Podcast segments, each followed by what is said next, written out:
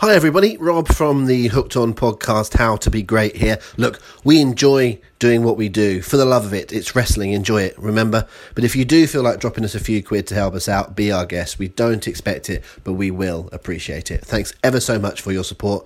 And don't forget, it's wrestling. Enjoy it.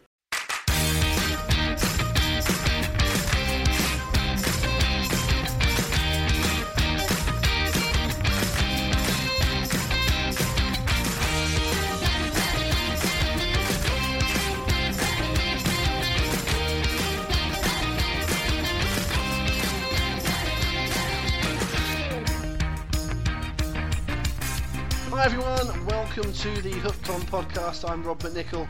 Joining me is my good friend Showbiz Paul Benson. How you doing, Paul? I'm all right, Rob. Thank you very much. Hello, everybody.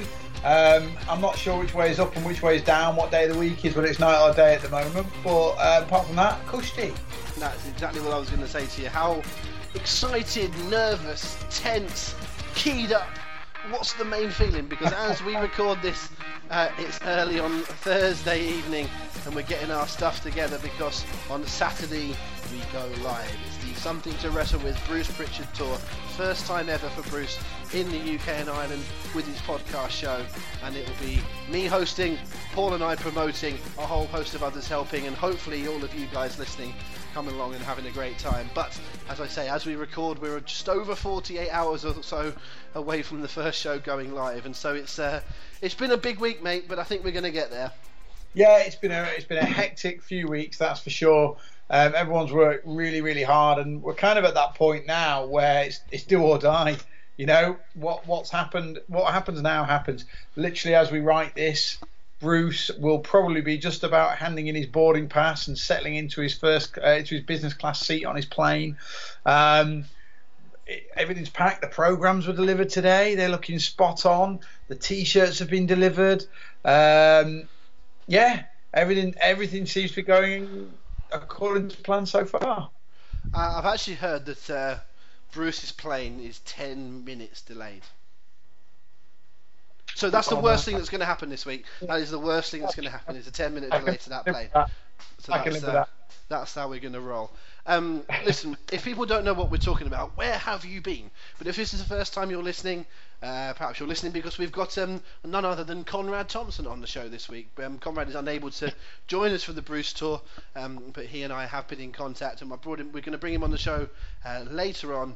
Uh, just to give me a, a few last minute tips on how I can deal with Bruce, and it's also a bit of an excuse because off air we'll be exchanging some notes and going through some pointers on the shows because Conrad's done some some very fine research for us so we can uh, get into the meat and drink of some excellent topics surrounding all sorts of stuff to do with wrestling, all sorts of things to do with Bruce's uh, knowledge base, but particularly we're going to be looking some things uh, that pertain to each of our markets. So some UK stuff, some local stuff to the uh, uh, the cities in, in England, and of course uh, some Irish wrestling and, and whatever in Dublin. So uh, we're really looking forward to all that. But if you are wondering what this is all about, you're thinking you want to get interested, um, Paul, give us the rundown. We're going to Dublin on Saturday, we're going to Birmingham on Sunday, Manchester Monday, London Tuesday, but give us some venues and give us some ideas of where we can get some tickets.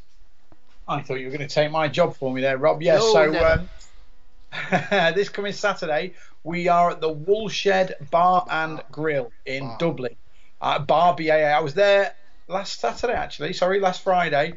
Great little venue. Um, we're going to be in the little comedy barn upstairs. Very intimate. Holds about 100, 120 people. We're going to. Well, we are. We have sold that out practically. Bar a couple of tickets. Um, right in the centre of Dublin. It's going to be a cracking Saturday night, that one. You can buy tickets for the Dublin show from billetto.ie. That's B I L L E T T O dot I E. I'm just going to stop you there and say that we have sold tickets literally. Me and Paul got on the phone about an hour or so ago to chat about some stuff to do with the tour. Then we decided to press record on this. Literally in the hour that we've been talking, we've sold like six or seven tickets. So people are, you know, sort of lastminute.com getting on some of these things and buying in. And as Paul says, we think that one's going to sell out. It's not sold out yet. There's still a little bit of space. There's a couple of VIP spaces, but Dublin in particular. The other shows are going nicely, but they're bigger venues, so you'll be cool. But Dublin in particular, do not wait until you know seven o'clock on Saturday night and think, ah, I might just turn up. You probably won't be able to. So We've I'm just going to say that. literally, literally got 15 tickets left in Dublin. So, and that is a push. So once we get to 120, there'll be no, oh, we'll squeeze a few more in. That will be the doors closed. See you next week. Um, right, then we move on to England.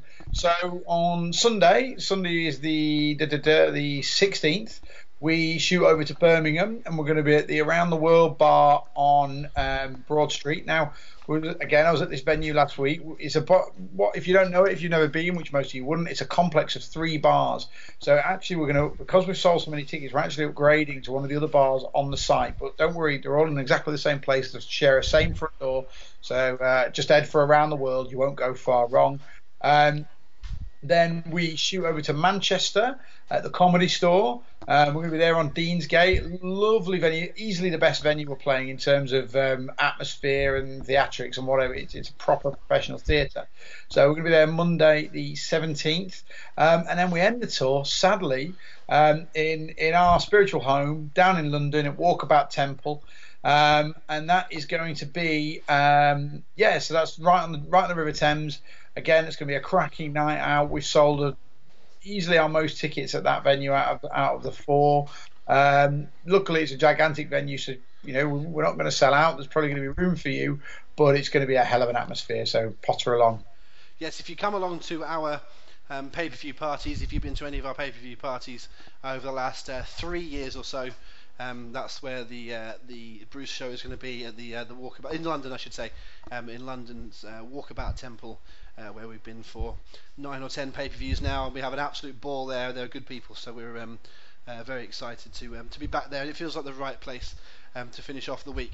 Um, here's how things are going to work, just in case you're wondering about the structure. It is not a live podcast recording. It is not going to be a recording that you're going to then hear later on on the podcast. In fact, there is no intention for any of the podcast to be recorded, broadcast at any point. There's a disclaimer that it might be that perhaps at some point a very small best of or just something might be done, but probably not. The intention is for no recording or broadcast at any point of these shows. So don't sit there thinking, ah, I just won't go live I'll wait until it comes on the podcast feed. It won't, okay? Plus, here's the other thing: is Bruce can get away with saying some things live that he can't say on a podcast format. Remember that.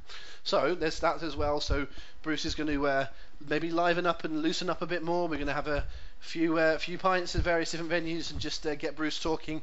Um, I'm going to do my best to sort of pay, uh, narrow him down on some of the uh, the bigger questions that we want asked and answered.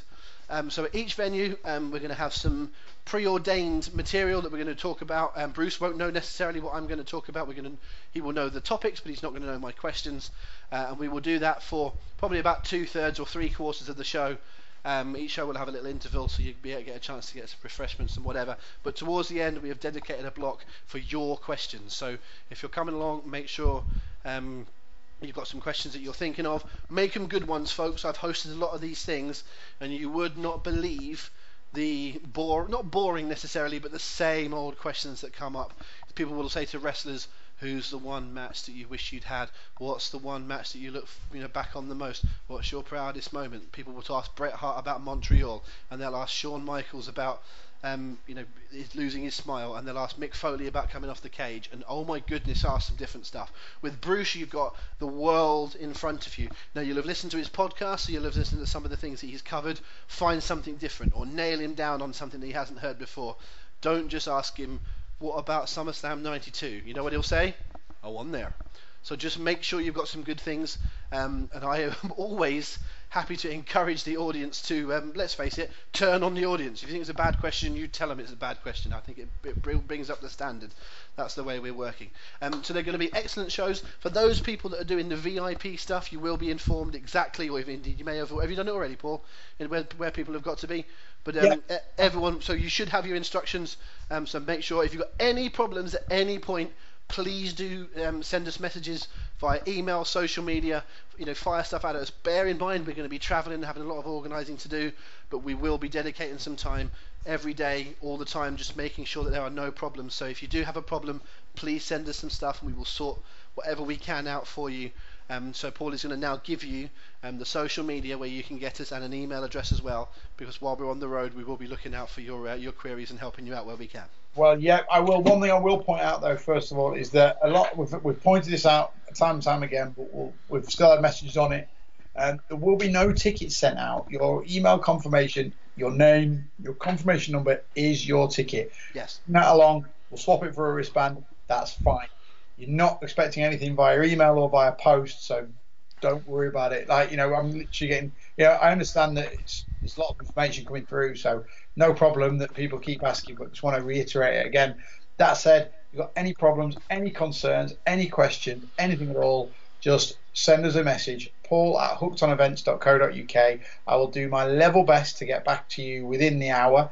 Um, Saturday might be tricky because I'll be basically swamped all day, but uh, I'll do my very, very best. Dude, give me access to your email, then I can do some of it if, if you're busy, so we can uh, we can make sure that we're um, we're sorting it out. So, listen, if any, if anyone thinks that your question is too stupid, or I don't want to ask that, it's a silly question.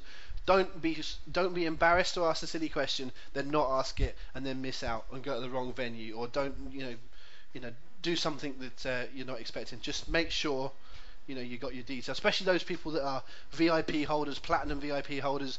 Um, we really don't want you to miss out with your chance to to meet Bruce. We have deliberately structured this um, the way the VIPs work, particularly with the platinum VIPs, so you will have time with Bruce. And same for everyone. We are not going to rush you, and we don't want to push you through and just go sign, smile, off, and go. You know, we will give you time. The platinum VIP hit ticket holders who have paid that bit extra, we are going to give them that little bit of extra time. But everyone that's a VIP is going to come and meet Bruce um, and get something signed, get some pictures taken, you're going to have time to at least have a small chat um, and not just be pushed along. It's the worst thing when you've paid your hard-earned money, you've paid decent whack to come and meet someone, and all you get done is on a production line, there, stand there, smile, now bugger off.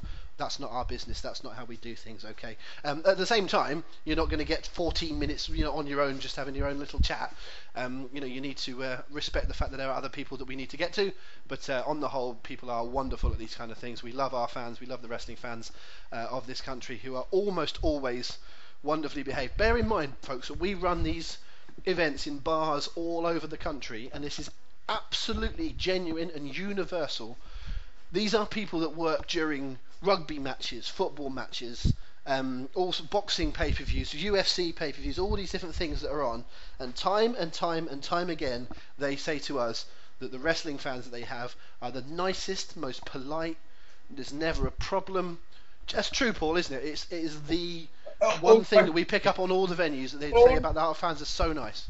Unquestionably, you know, you've got people, you've got staff literally falling over themselves to work until four o'clock in the morning on a Sunday night, Monday morning, just so they can experience the atmosphere of these things because wrestling fans are so brilliant. You know, uh, they, they contribute to the atmosphere. There's never any issues. You know, we, you know, we count ourselves in this. We're all pretty decent, decent folk as wrestling fans. Um, so I think you know we can we, wherever we go, it's really easy for us to secure venues because you guys are loud, happy, fun, no trouble at all. So it's a very simple mantra to go by that uh, a company that uh, many of you will be familiar with will say. Basically, here's a good rule in life: don't be a dick. Okay? If you just get on with things and you're nice and smiley and everyone gets along, we will have a whale of a time. Don't be a dick. There we go. Um, right. Have we covered everything, Paul? Is there anything else we need to uh, need to shill? Because I'd like to talk some wrestling with you. I'd like to talk some pay-per-view stuff. I'd like to talk to you about some other things. But uh, let's do that because there might actually be people tuning into this podcast actually to hear what we've got to say rather than hear us do a no, no, surely not. Let's do something for them. Okay, let's do that. Well, I want to talk. Well, here's the thing. Last Sunday, there was a pay per view, uh, and while the pay per view was on, or just before the pay per view was on, I should say, Bruce and Conrad did a show. Next week, on the Sunday after next, there's a pay per view called Battleground, and it's in Philadelphia. And guess what? Bruce and Conrad are doing a show around that. They have only done four shows so far, ever, ever, ever, ever, anywhere live. We're doing four next week. Okay, so Bruce is going to take his live live show tally and double it in the next week. We're going to double in and then we're going to double it, right? So that's Oh, what's gonna, that's what's going to happen. And uh, we're going to get Conrad on later on, and we'll have a little bit of a chat about uh, some of their live show experience. And I'm sure he's keen to um, to mention the uh, the Philadelphia show as well, because we do have listeners that aren't just uh, based over here in uh, in the UK and Ireland. So if you are um, stateside, then you can get along to some of their shows over there as well. But at the moment, they're basically doing it around pay-per-views. They've done things around WrestleMania, um, around uh, TLC, not TLC. What was the one? Oh crikey! What was the one I did in St. Louis? I'm terrible. I can never remember my uh, Oh, fatal, fatal uh, four way. Bank, money in the bank. Money in the Bank, of course. Goodness me.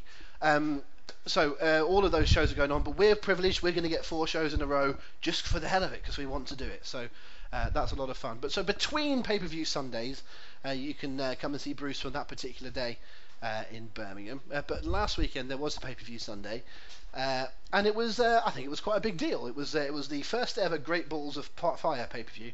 I'm going to say right from the start here, I don't have a problem with that name and I have less of a problem with that name now than I did beforehand because I don't think what they did a good enough job of explaining was that they were going to have a little bit of fun with the the, the setting and the theme of it. They didn't go mad into too much old school 50s and 60s kind of Americana diner rock and roll side of things, but I really really love the intro with the sort of the drive-in movie and how they were setting things up. That was really fun, and I think if people had realised that they were going to go with that sort of thing, they might have been quite down so down on the name because to me, battleground doesn't mean anything.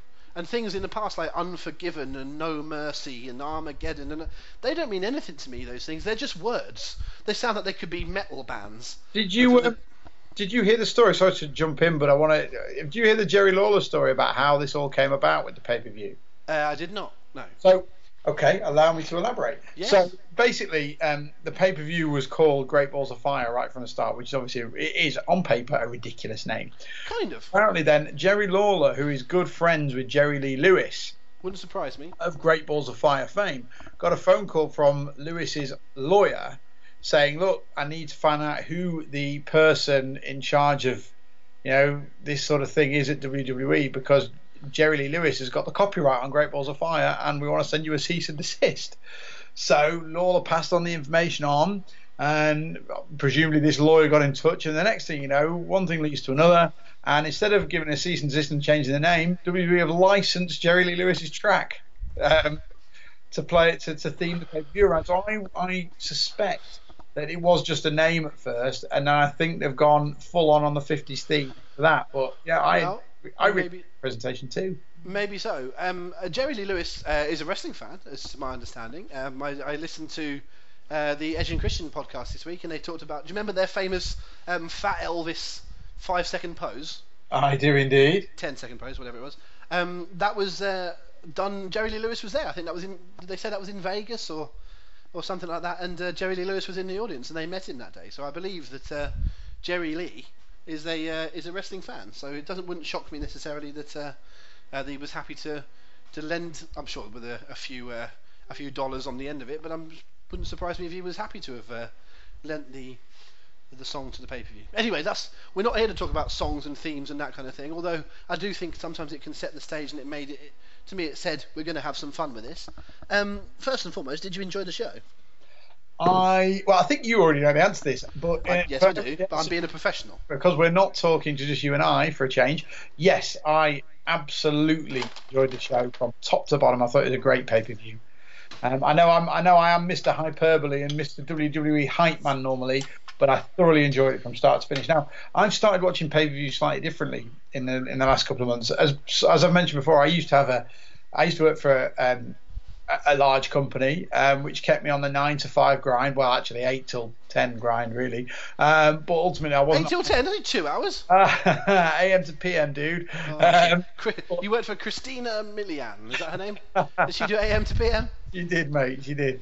But now I'm now I'm sort of my own boss, working for a couple of different clients. I can I work from home, so I've got a nice little TV installed in my office with. Um, with the WWE network um, on it already on the smart TV. So now, instead of waking up and on a Monday morning after a pay per view and reaching straight for my phone and checking out the results, now I avoid Facebook, Twitter, etc.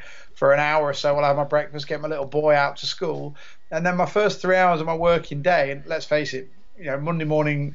First three hours are not that productive for most of us. But when I'm catching up on my admin and doing all that sort of stuff, I've got the pay per view on in the background, and I can't tell you how much my enjoyment levels have gone up generally across the board watching them without having knowing the results predetermined. It's it's a completely different ball game for me.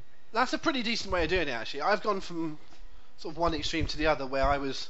Um, when I was freelance for seven years or so, a very, very large part of my job was reporting on the wrestling. So, mm. um, something that we were quite proud of, really, with the, when I was working for the Sun, was that genuinely, I, I think we used to get the reports up quicker than almost anybody, apart from um, uh, I don't like calling them dirt sheets because I don't really think that's a fair enough term. But apart from sites like, um, uh, let's say, the, the Torch and the Observer, and apart from people like that that are obviously looking after their own website, in Yeah. terms of proper news outlets, most of the ones that the WWE site and what people look at um, will be either waiting until the following morning if they're in America or spending the morning watching it and if they're in the UK. I would stay up till four, watch the shows, write my report, send it in.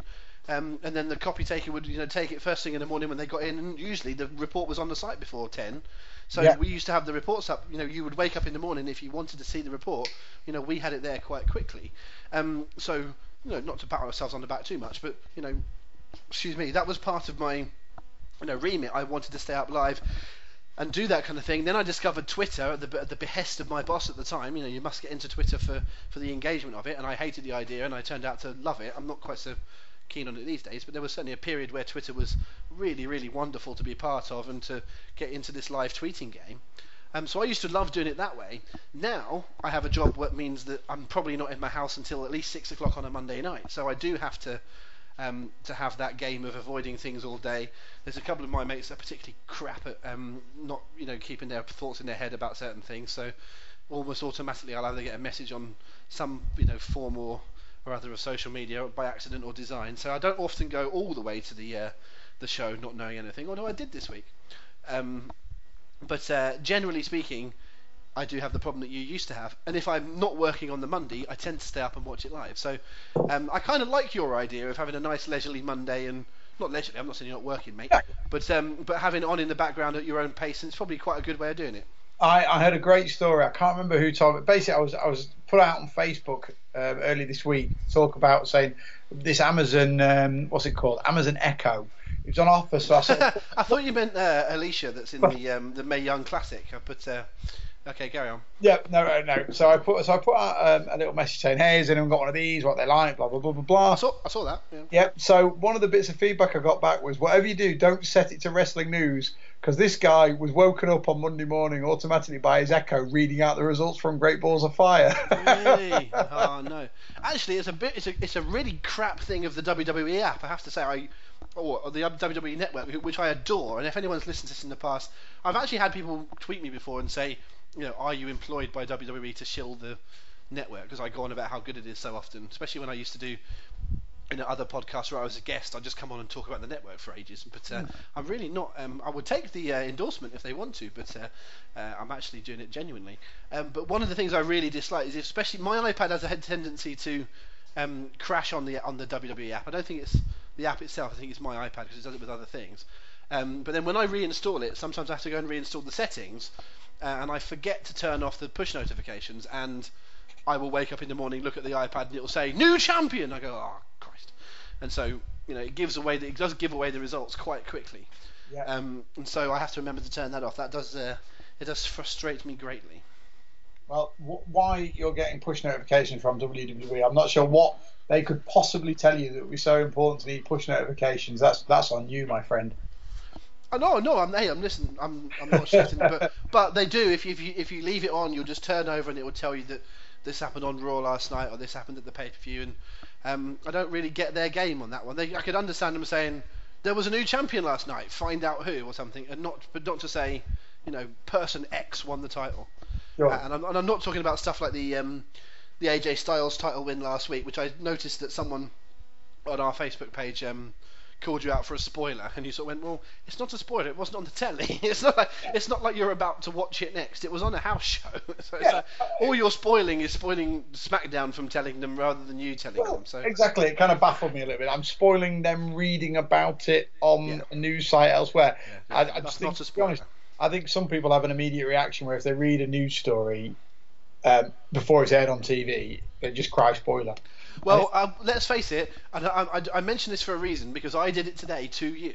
Yes, yes, Paul, yes. Paul sent me a text earlier on talking, and I'm not even going to say what you sent, just in case people think you do have some sort of inside track or been reading on a on a gossip site. But Paul sent me a text basically saying, um, "Really looking forward to SummerSlam. So and so versus so and so, and this person wrestling, and so and so versus so and so." And I went, "Whoa, whoa, whoa, whoa! Spoiler upon spoiler upon goddamn spoiler!" Because at that point. Um, I hadn't watched any. I've watched the pay per view from Sunday, but I haven't watched Raw and SmackDown yet. In fact, as of now, I've watched about an hour of Raw, but um, I'm not caught up on that yet because uh, I haven't had a lot of time this week. But um, so I thought Paul was explaining things that had been revealed on Raw and SmackDown, and actually it wasn't. It was just fantasy booking and waffling. But uh, so I, I apologise for that, mate. I uh, accused you of doing something which I know you wouldn't do. Thank you very much. Apology accepted. So anyway, on the subject of your text, though, you sent me a text um, saying uh, something along the lines of. Uh, I think you were watching it. I think it was during Monday morning, and you said, "I'm watching the pay per view. It's really good fun."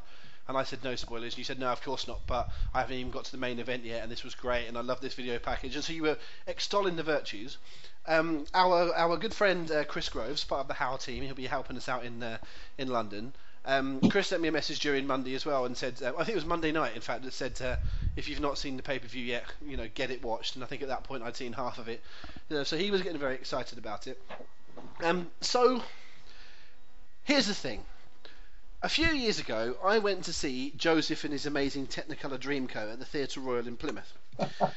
and for many, many years, people have been telling me how amazing that show was. I love the music from Joseph. I have done uh, all my life. I know almost all the words to all the songs, um, but I had never seen it before. This is about eight or nine years ago. And people have been telling me how amazing it was and so superb and the best thing ever and blah, blah, blah. And I went and I watched it and I went, that's pretty good. Pretty good.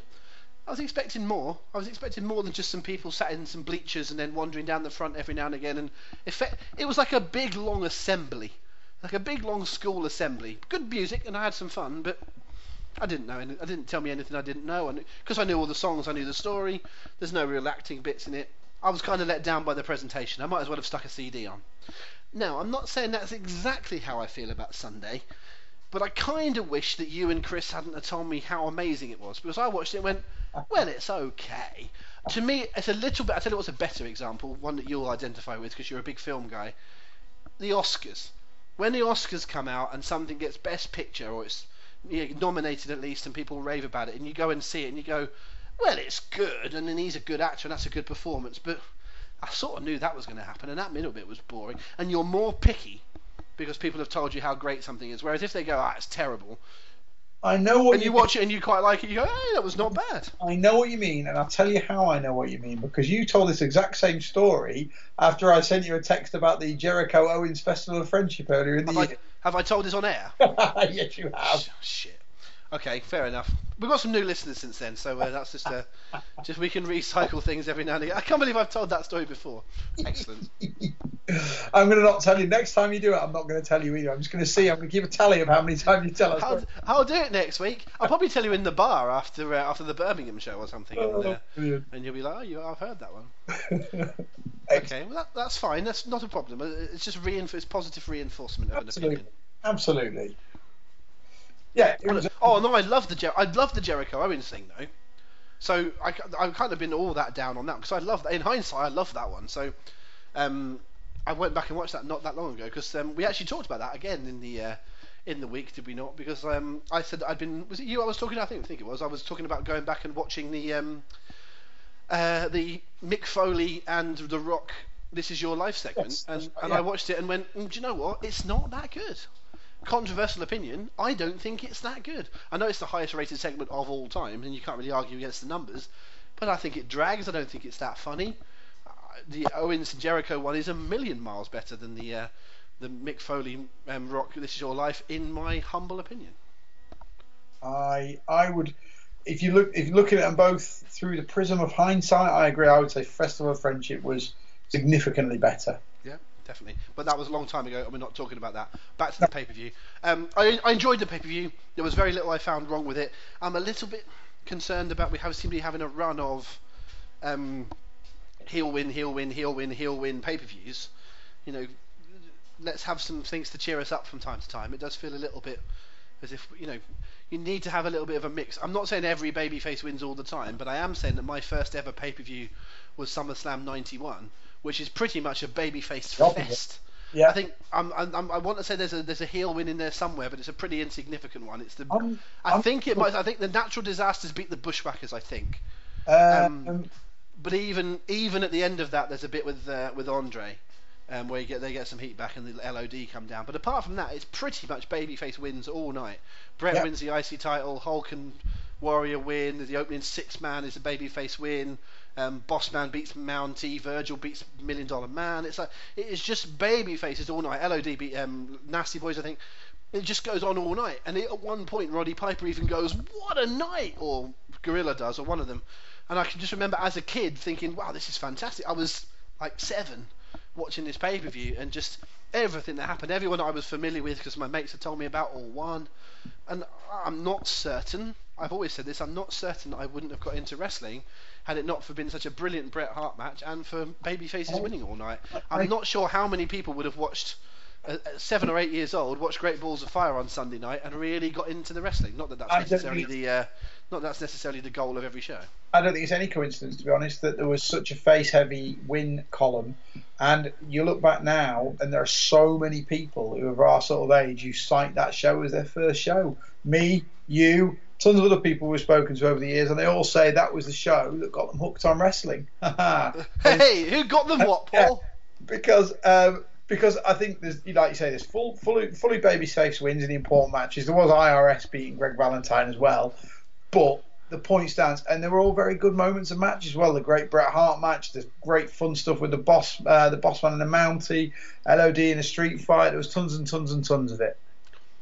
And it's uh, a very cool thing of my job that uh, I got to tell the Mountie that. It's, it's nice to I actually got to meet uh, Jacques Rougeau and talk to him about that very pay per view. And I said to him, you know, you are a small part of me actually getting into wrestling, and it was and I meant it genu- genuinely, and it was a very cool moment in my life to have uh, had a chat to uh, the Mountie about that. Nice. Um, Anyway, what was your highlight? And you were you were higher than me on this pay per view. What was your highlight of the show? We'll work we'll work from there. Well, let's do that because you know we don't want to be skip. We don't want to be talking about the, the nuts and bolts of the pay per view. I no, we're not going to go match by match. That's a bit bit um, tried and tested. But we'll talk about the high spots. Going in, I would have told you it was only going to be one highlight for me, and that was Lesnar Joe. I was just so excited for this match. It felt like a one match show. Um, dream match for me. Two of my favourites of all time with a brilliant build. This was what it was all about for me. This pay per view, but coming out of the pay per view, the match that the match and the aftermath that I enjoyed most by far was Braun Strowman against Roman Reigns. Now, interesting. Rob will back me up on this. I've always been a fan of the big man, a fan of a man, a big man who can really. Like the big, the big man rather than the big dog. The big oh, man rather than the big dog. The big. You're talking man. about the concept of the big man, are you? And, and I tend to, without blowing my two my on, I tend to be able to, when it comes to big wrestlers, I tend to be able to jump on the bandwagon earlier than most. And I, Ryback. Ryback being the prime example, um, but there's been a few others. Strowman, I have been on the Strowman train since the day after the brand split when he started squashing jobbers, um, and he was still thought of and I just straight away I went, that guy has got something, and I've been proved abundantly right. I think he's phenomenal. Um, I'm going to make quite a controversial point after I've recapped the match, but essentially, this was a double turn. And I have absolutely no doubt in my mind that it was a double turn. You got a match where Braun, Strowman did absolutely nothing heelish.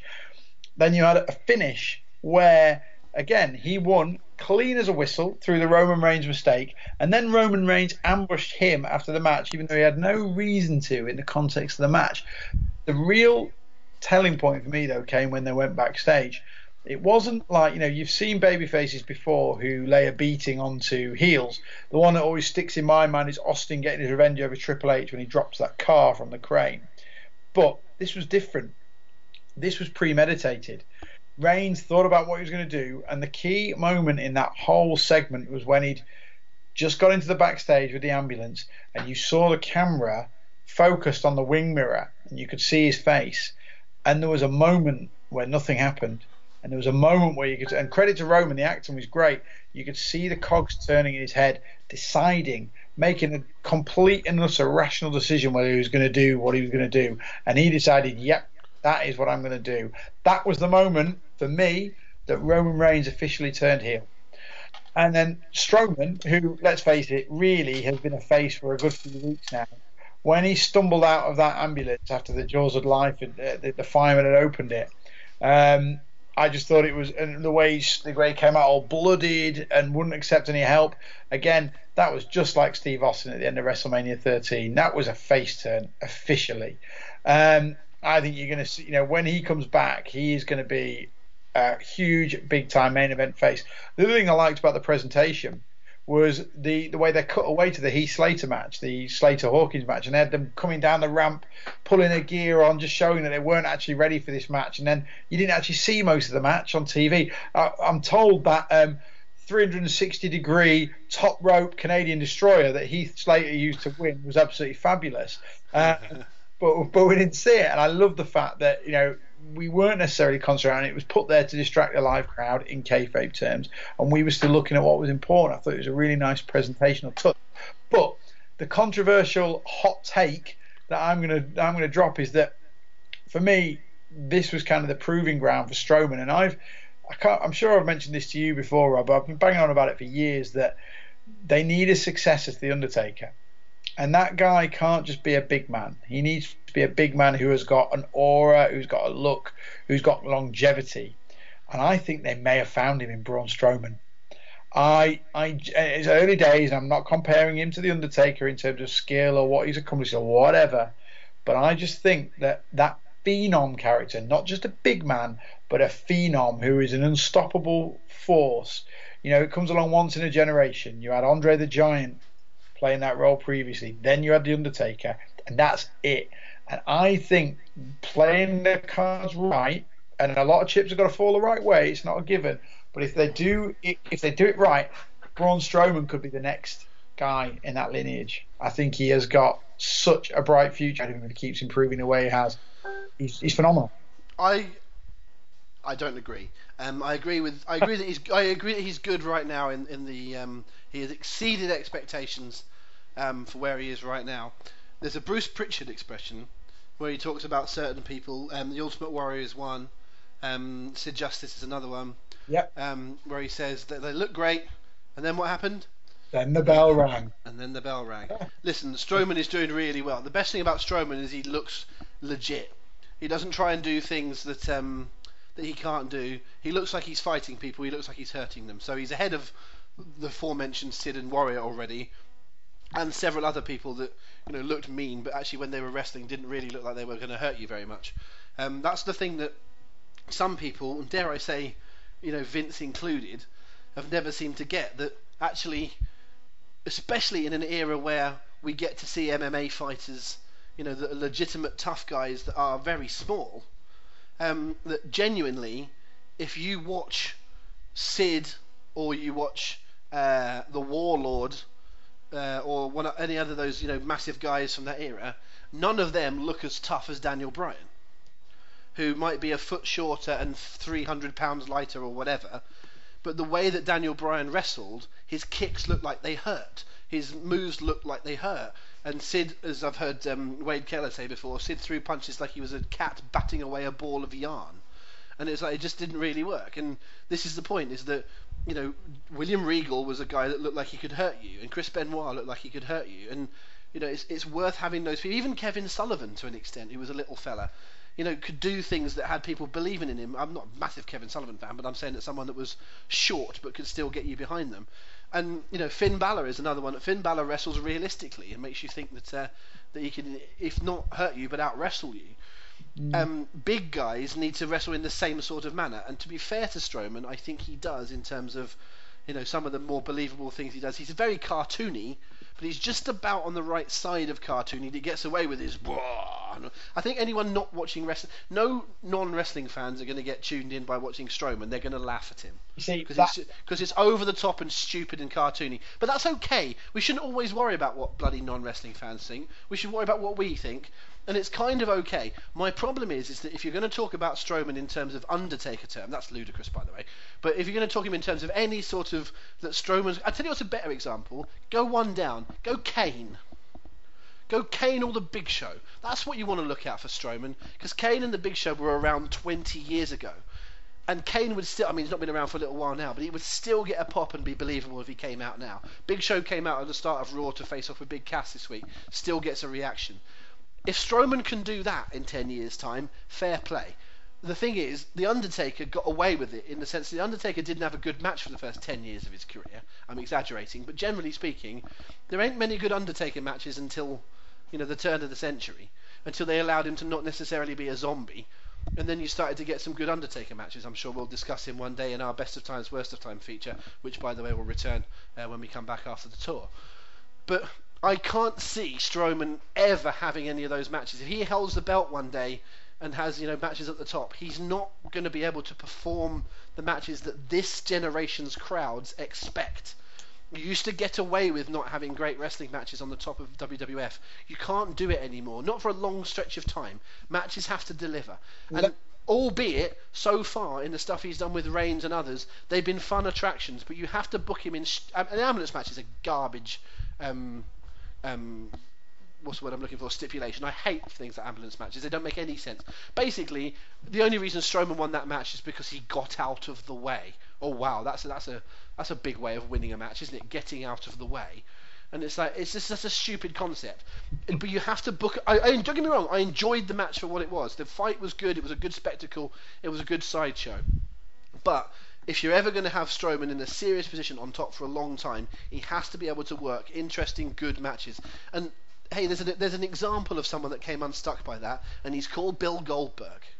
You know, so the aura of Goldberg worked up until a certain point, but Goldberg, had he stayed fit, had WCW stayed going, he still he would not have been able to sustain it at the top level. He just couldn't have because at some point people see through that. They Well, didn't. they The, the only the only era where anyone got away with it was Hogan. Yeah. Right? Hogan had his formula, and he managed to get through those matches through that era. But you could not pick up Hogan now and drop him into this era and have him work the same way because people would just see through it. People would boo Hogan the way that they boo Roman Reigns. Roman Reigns is a better wrestler than Hulk Hogan. I didn't say worker because I don't like people using that term. Because the old, old I, whole idea of working is to get money out of people, and that was what Hogan did almost better than anyone. But Reigns is a better wrestler than Hulk Hogan ever was. It's just he's not necessarily got the right character yet. If you're right about the double turn and he's going heel, ooh, we could be in for something. But I'm just going to say for to you know to wrap that up a little bit, I am a I have turned as far as Strowman goes. I if you listen to old podcasts when I was I might have been telling the same stories about uh, watching pay-per-views, but I was probably telling different stories in terms of what I thought about Strowman. I will change my tune and say he's won me over. But the new Undertaker, behave yourself. Well, all I'll say is to make a couple of points on that. If you can name me a, a great Undertaker match in the first uh, 10 years of his career uh, in WWE, um, then all power to you. That's, Uh, what I, that's what I said. That's my point. okay, fair enough. So that, so that, that, and then secondly, let's hark back to how we started this conversation, SummerSlam '91. You and I both look at that pay per view. All right, I'm, I'm not putting you in this bracket necessarily because your biggest takeaway from that was the Bret Hart match, but certainly me. That match, the match that drew me in, the matches that drew me in on that pay per view, the Legion Doom against the Nasty Boys and the Big Boss Man against the Mountie, neither of which were five star classics. Far from it. They were over the top, cartoony, um, exciting.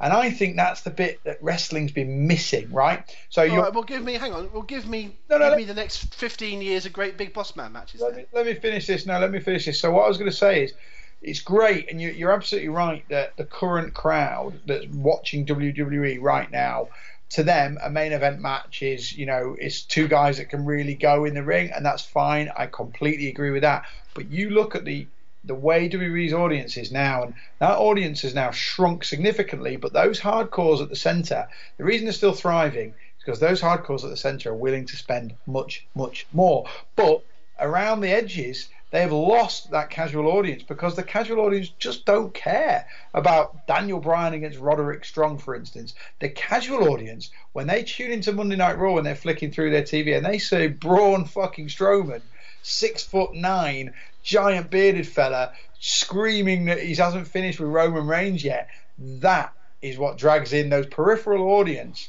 that can add uh, substantially to the to the wider fan base. You're right. No, no, it doesn't. You've completely got that the wrong way around. The casual fan that's not really a wrestling fan puts that on and laughs at cartoony, silly, over-the-top wrestling with the big man with the big beard and the big boots going, "I haven't finished with you." It's it's sub Schwarzenegger acting. I'm not knocking him because it's going to work in our area. And like I said, sod people that don't watch wrestling anymore. Let's just worry about what we've got and entertain them, right? So I'm not having a go at Strowman, but no, the casual fan would, the, the ordinary person in the street would laugh their head off at that.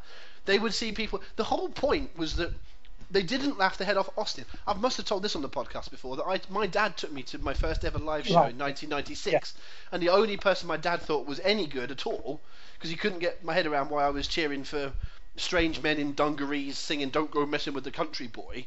And all that kind of stuff. He thought that was ludicrous, and that an undead zombie trying to fight, you know, a, a big fat guy in a mask, that's Undertaker and Vader, was ludicrous. And Dad couldn't get his head around any of those things and why they were interesting. Austin came out, kicking someone, flipping the bird, and just looking cool. And Dad went, "Oh, I like him." Yeah. Literally the only person I know because he looked genuine, looked like an everyman that could kick someone's ass. You're absolutely right. That's not what Braun Strowman looks like. No. Braun Strowman is a stupid cartoon.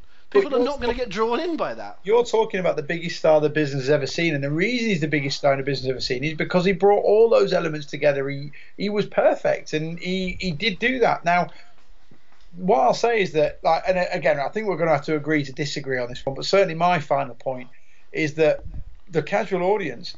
The decline of the casual audience has mirrored the rise of, of true out and out sort of indie darling wrestlers. And I love that as much as anyone. But the fact is, as they've grown in prominence, the casual audience has gone down. But there's a. Casual no, audience- I'm going to call. No, I'm going to call bullshit again because here's the thing: is that they. Of those quote unquote indie darlings, and I hate the people that say, you know, oh, they shouldn't go to WWE, they'll just mistreat them, because that's bullshit, because look how many ex-ROH wrestlers have done absolutely brilliantly and are at the top of the card right now. But the biggest mistake that WWE have made in the last, maybe in their entire history, right, I'm, I'm willing to go that far, you talk about you being the king of hyperbole. I am saying it might be the biggest mistake in their history is that they didn't go with Daniel Bryan. Now, I'll give them one little asterisk is that maybe, just maybe, they realised about his health before he did. And that's why they didn't go with him because they knew at some point he'd be out of the action. So I'll give them that possible little thing. But even then, they could have gone with it for that short amount of time. And I know that he beat Triple H and won the title at WrestleMania, and it seems to nullify my point, but it really doesn't because he didn't he was never the star, and that audience wanted him to be the star. And I think even John Cena would have been happy with Daniel Bryan being Yeah. the star. No one has been that over in that space of time like Daniel Bryan was on the back of the Daniel Bryan and Kane tag team, the matches with the Shield, and then the push he got from that, or the non-push he got from that. That is the most over I have seen anyone since The Rock Agreed. and more he was more over in that microcosm of time, not over a 10 year stretch, but in that microcosm of time, he was more over than Cena ever was, than Bret ever was, than Shawn Michaels ever was. Genuinely, I'm, this, I'm not exaggerating. No, no, he I absolutely was. And you just cited an example of Daniel Bryan versus Roderick Strong being the kind of matches that don't bring people in. I say true about Roderick Strong, who's a great wrestler with no personality. But Daniel Bryan, no, Daniel Bryan was exactly the person that would bring people in because people would look at him and go, then if they were booking him as being the stupid little guy with the beard, I hated the beard by the way. I know it worked in its own way, but if he'd tidied that beard up, it's the yes that got everyone going, not the beard. It's the yes and the music and the way he wrestled, and that was getting people. I agree. And if they'd have gone with that for a long time, that would have worked. So it's got nothing to do with the indie darling thing that you just said. It's to do with the presentation of the main guy. And the presentation of the main guy over the last 10 years has been Cena, and then on a secondary level has been Randy Orton and people like that. And they are not going to bring anyone in either, other than kids for. Ce- I, I love John Cena, but Cena is a, is a kids wrestler that adults should respect in a similar way to Hogan, but not quite with such a broad mainstream appeal. Austin was different because Austin appealed to absolutely everybody, and so would Daniel Bryan have. And if they'd have gone with that at the right point, who knows? Now, as I say, maybe they knew that he was going to get injured. They didn't want to put all their eggs in the basket. But I call bullshit on that to an extent. So I'm all I'm doing. I'm not massively disagreeing with you here, by the way. But I'm saying that you're picking the wrong examples by saying that Daniel Bryan and Roderick Strong wouldn't have appealed to a certain audience. Daniel Bryan would, That's- and you're saying that Strowman is the new Undertaker, which is horseshit. But generally, I don't think you're, you're far off. well, I'll agree with you on Bryan. It's a poor choice of example, but we'll have to uh, wait and see on the Strowman thing. Let's talk about this again on episode 3092 of the Hooked Yeah. podcast, shall we? yeah, if we're, still, if we're still alive. Uh, let's talk a little bit about the main event. I'm going to tell you a quick story first. Um, in 2009, I was at Bound for Glory, TNA Bound for Glory in uh, Southern California, uh, and I watched a match between Samoa Joe and Bobby Lashley. Um, that match was. I don't think it was an MMA rules match, although it might have been, but they basically wrestled it like an MMA match. And Yes. I hated it. I absolutely hated it. Stood to my left, was a man called Patrick Lennon, who's worked for the Daily Star for many years, has been on this podcast, was part of the original How team, He's a very, very good friend of mine and indeed yours, Paul. And me and Pat watched that together, and we actually came quite close to having an argument about that match. I can remember we was both going to the loo just after it had happened, and we thought we were scheduled to be interviewing Lashley after the show. I think it was Lashley we were, we were supposed to be interviewing Lashley after the show. And we went back, we were having a pee and having a little chat as we were walking back to our seats. And I said, oh, I didn't really care for that, blah, blah, blah. And Pat went, well, you tell him that then. When we got to interview him, you bloody tell him that you didn't like that match. Because Pat loved it. Because Pat's much more of an MMA fan than me, i.e., I don't care for it. And Pat, at that point in particular, was really into it and was doing his, uh, his um, uh, what training does he do? Is it, is it jiu-jitsu or is it Muay Thai? I can't remember. Uh, what it, Muay Thai, it's, um, I think. It's one, he does one of them anyway, and he's back into doing it now. But, uh, so he won't thank me for forgetting. But, um, so Pat was dead into it, and I wasn't. In the end, we didn't interview Lashley for whatever reason. I wish we did. But me and Pat actually had a little mini argument about it, and we soon made up because we're pals. But I remember hating that match. And coming into this one, I was thinking, well, I like Samoa Joe and I like Brock Lesnar, but are they really? Are they going to do the same sort of thing that Joe and Lashley did? And I, am I going to hate this again? The good news is, no, I didn't. I really, really enjoyed it. Um, I don't buy the whole oh it was too short for a main event blah blah blah blah blah. I didn't even think about the time. I just thought they had a kick-ass match, and I think here's the point of all this: they had to try to achieve two things. They had to try to achieve getting Lesnar back on the straight and narrow, having the having had the losses to Goldberg. I know he beat him at WrestleMania, but Lesnar needed another win. Um, whatever they do next, it looks like maybe they might do Lesnar and Strowman. I don't, I haven't finished watching Raw yet, but that figures to me what they would probably do. Um, but we'll see. Um, but they needed to get Lesnar back onto the basis so that they could get him to um, a match at SummerSlam in, in a good position. So Lesnar had to win. I thought they were going to feed whoever won the Fatal Five Way to Lesnar and have them get knocked off. That's why I thought it was going to be someone like Wyatt yeah. who could afford to get battered. When it was Joe, I was happy for Joe that he was number one contender, but I was trepidatious that he was just going to get battered and build up Lesnar. The whole point over the last four or five weeks the four or five weeks building up to the show have been way more important than the show itself because they have made Joe look like a superstar. Paul Heyman made him look like a superstar. Brock Lesnar made him look like a superstar. Whoever's been booking the whole thing has made him look like a superstar. It has worked. The match itself, they put Joe in a position where at times you believed he was going to win. And I love the finish. I love that Lesnar just picked him up and hit him with the F5 and won. And we didn't have all this five minute near fall, five finishes each bullshit it looked like Lesnar caught him out of nowhere. And you know what? It wasn't totally dissimilar to Lesnar's first ever MMA fight or his first ever t- um, uh, UFC fight, yeah, where he was on top and then he got and then he got nipped, didn't he, by um, uh, Frank Mir? Yeah, good yeah. shout. Yeah. So um, there was a little bit of that story in the sense that you know, it's a, hey, listen, Taylor's old as time, song as old as rhyme, is to have the the underdog have the most of the match and then have the the main guy win so he wins and gets the win, and the other guy gets 80% of the match and gets some shine. Listen, that's not brand new in wrestling. You know, that's Gotch and O'Connor and everyone Hackenschmidt, right? But I thought they did a beautiful job of that. I thought Joe, I, like I say, I'm not watching. I'm not watching Raw to the point where Joe's on it. I assume he'll be on it at some point. But to me, Samoa Joe is so much more valuable to WWE now than he was a week ago, and that he was six weeks ago. And I think that is the main thing to come out of all this. Yeah, I, I echo everything you said, mate. To be honest, I thought the build, the build was sensational, and we all know, and most people already knew, knew what Joe could do from his time in Ring of Honor, TNA, NXT, etc. But this really brought him to the fore in WWE, and it really showed those fans that aren't familiar and that the company themselves have got faith in the guy. Do you know what my favourite bit in the build was? The bit to me that really made Samoa Joe. Obviously, there was a pull apart brawl, and the way that the, those two have gone at each other without showing any ounce of fear was one thing. But the bit I, think most, I think you're going to say the whisper to the whisper to Heyman. The whisper to Heyman, yeah, where he just backed him up in the corner and calmly told him exactly what he was going to do to him. And Loved it. Did it. I thought that was so well done. It was, it was Ever's idea. That was bravo, sir. Phenomenal. Um, the match itself felt like such a big occasion. You know, it felt like I say, like two big ass-kicking bastards who weren't afraid, who were going to go full on on each of it, and I really enjoyed it. One thing I will say, I'm a massive Lesnar fan, always have been since 2002. Love the guy, even before he came into WWE when he was at OVW. I remember raving about him. Big fan.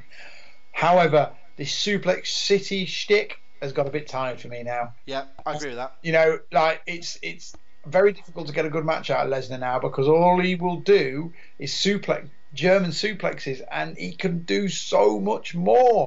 It's frustrating because while we had a good match, and I think in, in terms of booking, it was very good, and I liked how it made both men work, you know, elevate. Well, it certainly elevated Joe, and it made Lesnar look tough and strong. But as a match, oh no, you know, it could have been so much better. And like, if they do have a rematch down the line, I hope they do. Um, I really want to see Lesnar. Is, is, it laziness? I don't know. Maybe. Um, is he think that's what? Does he think that's what the people want? Maybe. But I would really like to see him sort of kick it up another gear and, and, and knock that suplex city stuff on the head because he can. He, it wasn't you know it wasn't that long ago that he was having that triple threat match with Seth Rollins and John Cena at the Royal Rumble, which was phenomenal, and he played a full part in that. So uh, I love the out, love the build, love the outcome, love the booking. Wasn't massively hot on the match, but it felt huge. And wrestling for me is all about make, what it makes you feel uh, and the moments it creates. And this match built the equity in the build and then paid off massively in the aura around it. So I came out of that match feeling fantastic, um, even though as a purist, wasn't that exciting. Uh, fair enough. I think fair enough with all that. Um, I did think that um, uh, I've thought about the, the suplex thing a, a, few times, and I don't want to get into um, into Bruce territory here, but uh, you know I think there's a case of um, you know they want to see, pal, suplexes. You know I, I feel that's the you know Vince saying just do suplexes. I love it. It just that feels to me as if it's it's part of the that's what's worked that's brought him to the dance. So so keep on doing it. It is funny though how people some people are kind of immune from criticism. How Roman Reigns gets, well, all he does is punch people and spear people, and it's like, well, all Lesnar does is bloody F5s and suplexes, but you don't get Lesnar getting the same grief as Reigns. Not that they're, I'm not saying they're in the same ballpark, they're not really, but I'm just saying that uh, it's a little bit one rule for one, one, one rule for another. Um, I want to pick your brains on one match in particular. Um, we're not, like I said, we're not going to go through all of them. Um, but I want to ask you about one, and if you want to bring up any more, then we can do before uh, before we um, we give a call to uh, Conrad. Um, I want to talk to you about Sheamus and Cesaro versus the Hardy Boys. I'm glad you've asked that. Um, there's a couple of reasons. Um, I'll start with the um, the nature of the, the Hardys themselves um, before I go into uh, uh, into the, a couple of other points about the match that I'd like to pick up on. Um, there was a lot of talk about when the Dudleys were in. All WWE did with the Dudleys was just use them to put other uh, put other people over. Uh, eventually, D-Von's retired and got a backstage job you know, Bully Ray's out working with other organisations and, and sort of going back to that uh, that that character again, which should be quite fun. But they didn't really go through with them. Um, were they going to do more with the Hardys? Well, they came, you know, straight in with their big moment at WrestleMania, and they've been working in some big positions and, and whatever. But here's the thing: while it was frustrating that the Dudleys weren't given more of a chance, they were at least protected in certain ways by not being asked to out, you know, outperform their boundaries. If you if you see what I'm saying. I thought that half an hour on Sunday night really, really exposed Matt and Jeff. I'm not sure at any point in their career they've been great half hour guys, but now uh, I think 43 and 39, something like that, their ages, maybe even a bit older. Um, I just think for guys in their late 30s, early 40s, particularly early 40s, I think look, I think it looks like it's caught up with them. I'm not certain how old Sheamus and Cesaro are. They're probably not that much younger. But I thought Sheamus and Cesaro massively outperformed the Hardys. I thought they looked a better team, which is nuts considering the Hardys have been a team for 20 odd years and are brothers. But I thought Sheamus and Cesaro looked a better team. They came out to a synchronized entrance wearing the same sort of gear and came down together. Yep. Matt and Jeff don't even look alike. You wouldn't pick out that they're brothers. They dress differently, they act differently, and sometimes that's kind of cool for a team. But the Sheamus and Cesaro looked more of a team. They wrestled like more of a team. They pulled off their moves much crisper. In the run-in, they looked like they could still go. I thought it really exposed the Hardys. Now, i I have seen Raw um, to the point where the Hardys are in it, and so I've seen them tease the uh, the obsolete broken lines. So we'll see where we're going with that. I've always thought that perhaps they'll lose and lose and lose, so they can at least do whatever the WWE version of the broken Hardy stuff is. But I do worry about I. To me, if anyone wants to be picky backstage, um, as picky as I'm being, I think Vince or whoever's you know running things these days could look at the Hardys on Sunday and go, Now I think it's time we just put them into the middle of the card and use them to get other people over. Um, that's a fair point. I think, you know, first of all, I really enjoyed this match. I think you're absolutely right in that the Hardys aren't a 30 minute team, but I thought they what they did do is they is they bookended the match really well. So that, I, I really like that opening spot where Sheamus and Cesaro got the opening fall. Again, made them look like such a smart team, and they are a phenomenal team. Probably the best team in WWE at the moment. In fact, no, definitely the best team in WWE at the moment. Nah, revival. But yeah, go on. Let, let them prove it first. I, Yeah. God, they can, but they prove nothing. Yeah. Good point. Yeah. Um, Sheamus and Cesaro are the team in WWE. Um, what they did really smartly is that they, they had that opening flurry, then they had a the, like you say the lull because the Hardys can't go full on for 30 minutes, and probably neither can Sheamus and Cesaro.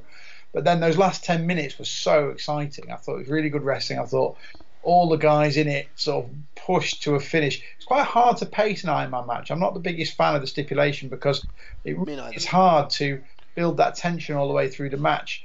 Um, I think they did a really good job, and this is one of the best Iron Man matches I've seen in both in terms of work and in terms of booking. Enjoyed it. Um, but as to your point on the Hardy Boys, I think they have got to be really careful, and I think it, it seems to me, and I'm completely speculating, obviously, but it seems to me that the plan is they came in with that gigantic pop at WrestleMania, and that's worth it alone. If they do nothing else for the next 12 months, that's worth it. But it does look to me like yeah, that that was plan A, and then the next step is getting this broken universe stuff in because every time, like you say on Raw, as soon as Jeff Hardy started saying fade away and um, classify us as obsolete, the crowd just went bananas, and like they're so ready to see those broken characters, and once they become broken. Match quality is neither here nor there. Like again, again, I say not not every character, not every wrestler on that on that roster has to be delivering great matches. They have to just keep the keep the fans involved somehow. And for a period of time, it won't last forever, but for a period of time, Broken Matt and Brother Nero will get the fans on side fantastically. And, so, and, and the fans will be they've been I've been dying to cheer them ever since they came into TNA. They've like the delete chants were going on in WWE nine months ago. Um, they'll be absolutely as soon as they come out and let, oh let's hope they get some sort of approximation of the TNA entrance and the music. But when Brother Nero and uh, and Matt Broken Matt come out, they you wait and see. There's another lease of life in that team. Yeah, I think you're absolutely right. I think if they didn't have that gimmick to go to, I think you're, you're dead right. I think the nostalgia thing will wear off very quickly, and they'll be mid card and and go. Or maybe maybe you see them split up. Matt get the push and Jet. I'm sorry, Matt get the, the, the heave ho, the elbow, and um, and then try and make a main eventer out of Jeff again because it could work. But It actually, it actually could because you know Jeff does have that aura around him that he can Yeah. suddenly, if he can still do, you know, those five or six, you know, high flying moves, then Jeff is a, a natural babyface that can get beaten up for a long time, and then come back with a comeback. You know, that's again, again, Taylor's old as time, but he can do that. So he has still got that in him if the fans believe in him. That is that is a route that they could go down. Exactly, but I, I, I, I know you and I's opinions slightly differ on the broken stuff, and I think you're going to. No, they don't slight, they don't slightly opinion, they don't slightly differ. I think it's rubbish. Yeah, but you. But What you don't like about it is all the hokey stuff that goes with it. I Yeah. think when they bring it into WWE, you're not going to get that, are you? Because Fair dues, no. I, well, well, well, House of House of Horrors. Yeah, but again, it's, mm. I don't, I, it's not a permanent thing. I, I personally think when that comes to WWE, it's going to get the bits of it that you like, and I think it's going to do away with the bits you don't like, and I think you're going to see it in a different light because it's going to be it's going to be the Rob McNichol redo of uh, of Broken Matt and and. Uh, yeah, they'll li- they'll listen to my uh, to my little notes Yes. about it. But I did Um, like that was that was that was another highlight of the card for me. That match, I thought it was um, I thought it was excellent, and I think it, it's driven by the fact that I I do absolutely adore Sheamus and Cesaro. I think I mention it every time we talk. They're two big ass kicking bastards. Um, they clearly are having fun. Like you say, they've got the matching gear. They've got very matching styles. They really remind me of like an APA throwback or Doom or someone like that. And I, APA actually is probably the best comparison. They remind me of Yeah. prime APA. Um, and I think you're going to get these guys. You're going to have a six month heel run, the bar, and then they've got no choice but to go back face, and they'll be massive. And them against the revival, running into Royal Rumble WrestleMania season next year, is going to be amazing. It's 21st century WWE version, so I'm not saying it's anything like the uh, the wildness that happened at the time. But there's a little bit of Stan Hansen and Bruiser Brody about them. Def- The kind of the reason that they get on is because they're two rough, tough bastards. You just get the feeling that they could be a good centre half partnership if they were footballers, don't you? Just just two big nasty bastards at centre half that you wouldn't want to play against. And I'll use the football analogy and I'll take it one step more because here's what I'd have loved to have seen with that. One of the reasons I don't particularly care generally for Iron Man matches um, is it's very very difficult to tell a believable story one way or another. Um, I think Bret and Shawn's Iron Man match is, is hugely overrated because there's a huge bit in the middle where it's quite slow because they're just trying to um, you know trying to keep it going throughout the hour and not have the fall. It's kind of not believable that you would have no falls over an hour. Um, although obviously there have been hour Broadway matches, but it's not that believable, and it was wrestled at such a slow pace. Um, I also don't think it's all that believable. If you if you expect, you know, the Hardys and Sheamus, the Hardys and Sheamus and Cesaro, if you just put them in a normal match and positioned it well on the card, you would probably expect to go, you know, between 14 and 18 minutes and have an, an, a one-off match. At the 20-minute mark in this match, I think it was 3-2, or at least 3-1. The Hardys got beat three times in the first 15 minutes, and it's like you're supposed to think of these as being a a tough team, but they lost straight away. Then they lost again. Then they lost got one back and then lost again. So if you're going off of the wrestling thing that you lose, they lost three times in the space of what you would expect them to normally stay in there. Yeah. It's a little bit like the Survivor Series thing, where suddenly these moves that never beat anyone in their life suddenly could beat someone at Survivor Series because we have to get eight people, nine people out of a match in 20 minutes, and it's not believable. And here's what I would have loved to see with this match. I really enjoyed the Brogue Kick bang, you know, from the start, one 0 I enjoyed that. I would have loved the Hardys to have not dominated the entire half an hour, but because you can't just do that with having just a whole whole baby face attack, you have to have some heat. But I would have loved the Hardys to have had loads of chances to, let's say, equalise. You know, you know, hit a big move and the ref was distracted, or you know, um, you know, hit a big move and then someone's partner came in and made the save, and hit a big move and you know the foot went on the ropes, or got the visual tap out and the ref wasn't looking, or just had loads and loads and loads and loads of equaliser attempts, and then right at the end, right as you felt that they were about to make it one-one, you come in and have that Cesaro um, pin and Sheamus Cesaro win two 0 It'd have been such a great story because you'd have said Yeah. those those Hardys battered them and they lost 2 0. Because we've seen football matches like that when a team plays really, really well and they can't score. It's a believable sporting tale. Now, okay, you can say, oh, well, well, that's not very good because the Hardys didn't score a fall. And it's like, well, I actually think wrestling really well for half an hour, getting stitched out of a couple of falls, you know, it's the equivalent of, you know, being a, a bad offside decision and not being given a penalty, um, and then losing 2 0 is not as bad as losing four times. You know, to, to me, it's worse. I'd, I think in wrestling, a 2-0 with some zeros that are unfortunate is better than a, a 4-3 to me. And I just think that would have been a much better tell. And you could have, as long as you have the announcers going, you know, these Hardys have been really hard done by. They've wrestled a great match, and it's a combination of misfortune and incompetence, you know, from others and cheating that they've been done out of this. But also, Sheamus and Cesaro still look like because I love the best bits of this match were the first 30 seconds and the last 30 seconds. Yeah. You know, I actually didn't even mind the Hardys getting that fall back and then nearly getting the other one. That would work as well if it had gone 2 0, then 2 1, and then they're striving to make it 2 all. That kind of would have worked as well.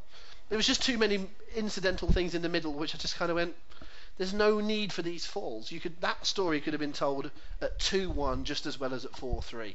And I just got the feeling that they went, we need to keep putting falls in to have something happening during this match because half an hour is too long for people's attention. And I just think that's a shame because I think they're, I think these these two teams have had, you know, that silly cage match that was ridiculous, and now a, and now a two, you know, now a you know, and this Iron Man match of this nature. And I think they've been hamstrung. I think they'd have just had better matches if they'd just had matches. I think this has been, you know, a, an albatross around their necks really, and I think that's a bit unfortunate. And this is you can probably start to tell why I don't like ambulance matches, and I don't particularly like Iron Man matches when they're booked like this. And you can see why I'm slightly more down on this show than you because I feel like I see the potential for it to have been so much better. And I, I think that's been one of that's one of my problems. Aside from you know, heels winning too many matches. I just think I didn't feel this was a good enough feel-good show, and I never really lost myself in how fun it was. I was always picking holes. That's probably as much my problem as anything else, but we're starting to contribute to some of the reasons why I wasn't all over the show. Although I will keep on stressing, I did enjoy it. On the whole, there was good wrestling. There was I don't think there was any really bad matches. Um, it was just a few frustrating bits I thought that, and this was included. Fair enough. Any other matches you want to talk about, mate? Because there are, we are missing. No, we've, no. we've only really talked about three, and there were eight or nine on the show. So I think that should do it. They're the most important matches on the card. Um, people have heard plenty of opinions on everything else. Frankly, there's nothing on the level of importance of the three we talked about, so I don't see any need to go through them. Let's just get Conrad on the line. Indeed. Okay. Well, just uh, just before we do, let's just have another quick mention for that you can get tickets for Hooked on Wrestling presents Something to Wrestle with Bruce Prichard, which is happening in the Ireland on Saturday in Dublin, and then in England on Sunday, Monday, and Tuesday uh, in Birmingham, Manchester, and London. Uh, Paul is going to tell you where you can get tickets right now. Yes, I am. Um, for the Irish show, and uh, now, as we speak, there are only 13 tickets left. Um, Billetto.ie, B I L L E T T O.ie is your hookup for that. Um, all the English shows, so that's Birmingham, Manchester, London. You want to be at hookedonevents.co.uk forward slash store.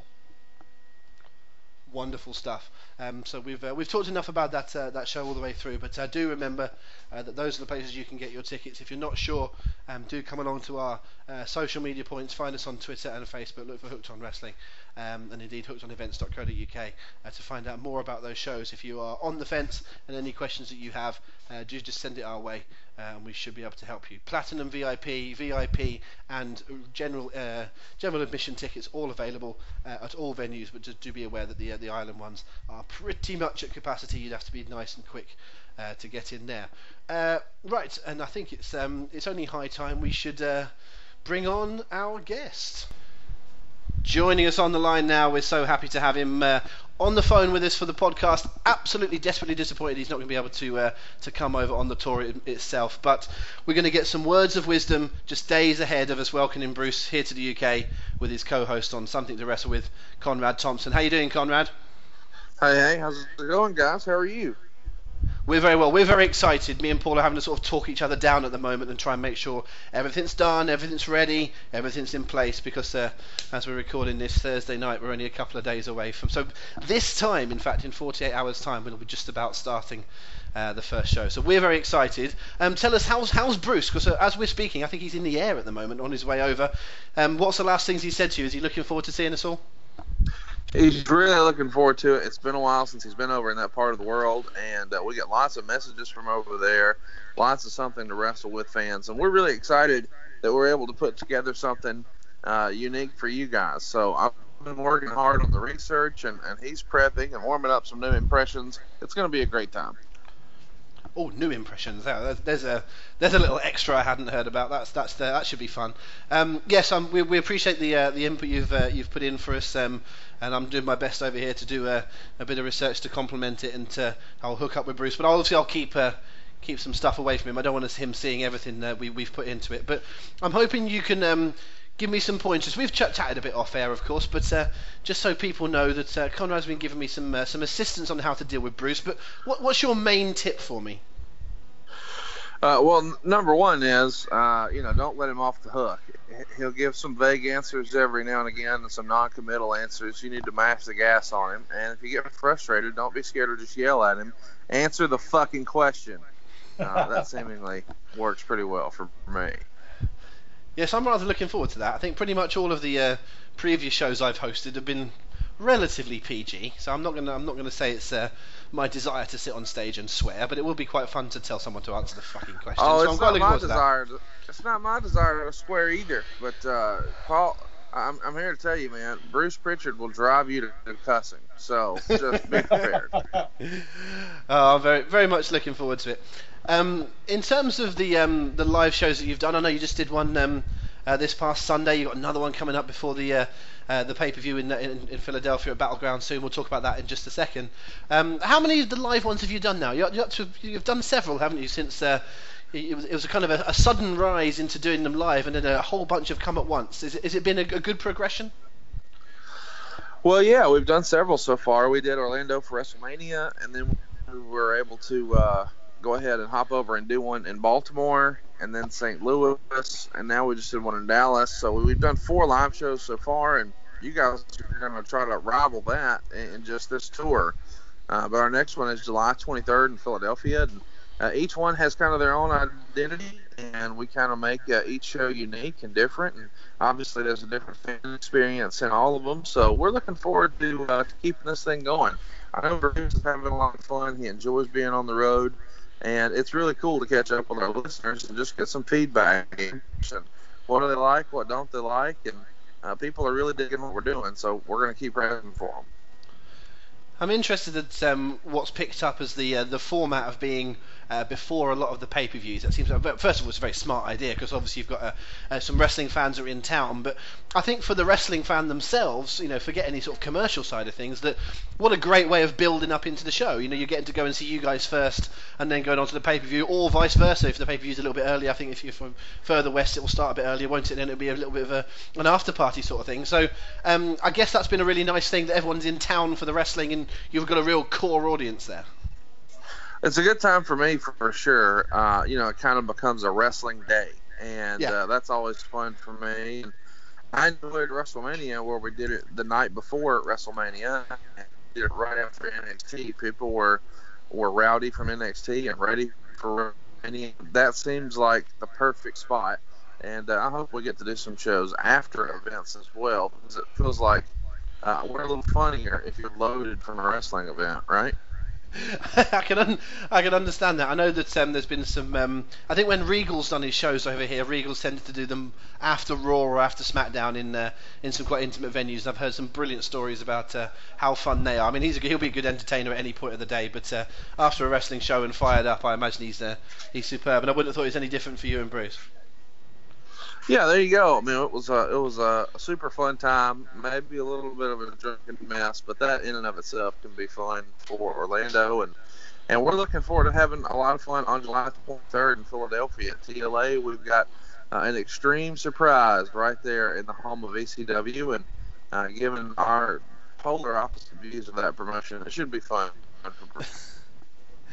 In, indeed, absolutely. And we uh, like, listen. We uh, we are over here in uh, in the UK, looking forward to hitting various different locations in, in England and Ireland. But uh, we do have some listeners across the pond. So wherever you are, um, you know, make sure you check out something to wrestle with uh, and all their dates because uh, Bruce and Conrad are, are, all over the place. I, I, expect you're looking forward to the New York shows as well. I mean, they sold out very quickly, and that's a real hotbed of wrestling. So that should be that should be great fun.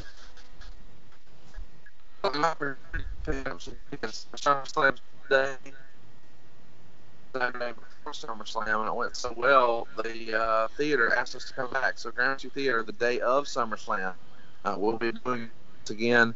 We're going to cover the 88 and 90 SummerSlams. We've got surprises for both days. It's going to be a good time. I've always had fun watching wrestling in New York, and I'm sure that'll be no exception. You can get your tickets for both Philadelphia or New York at livenation.com. There we go, absolutely superb. Um, getting back to um, to our shows in particular, we're going to try and make sure they've got a, a UK and Ireland uh, flavour to them. Um, what do you know from um, from having spoken to Bruce about his? Uh, you mentioned earlier on that he's looking forward to coming back over here. He'll have spent lots of time over here on uh, on various different tours. He, he speaks highly, hopefully, of uh, of the UK and Ireland. Has he got some good stories that we can expect? Do you think?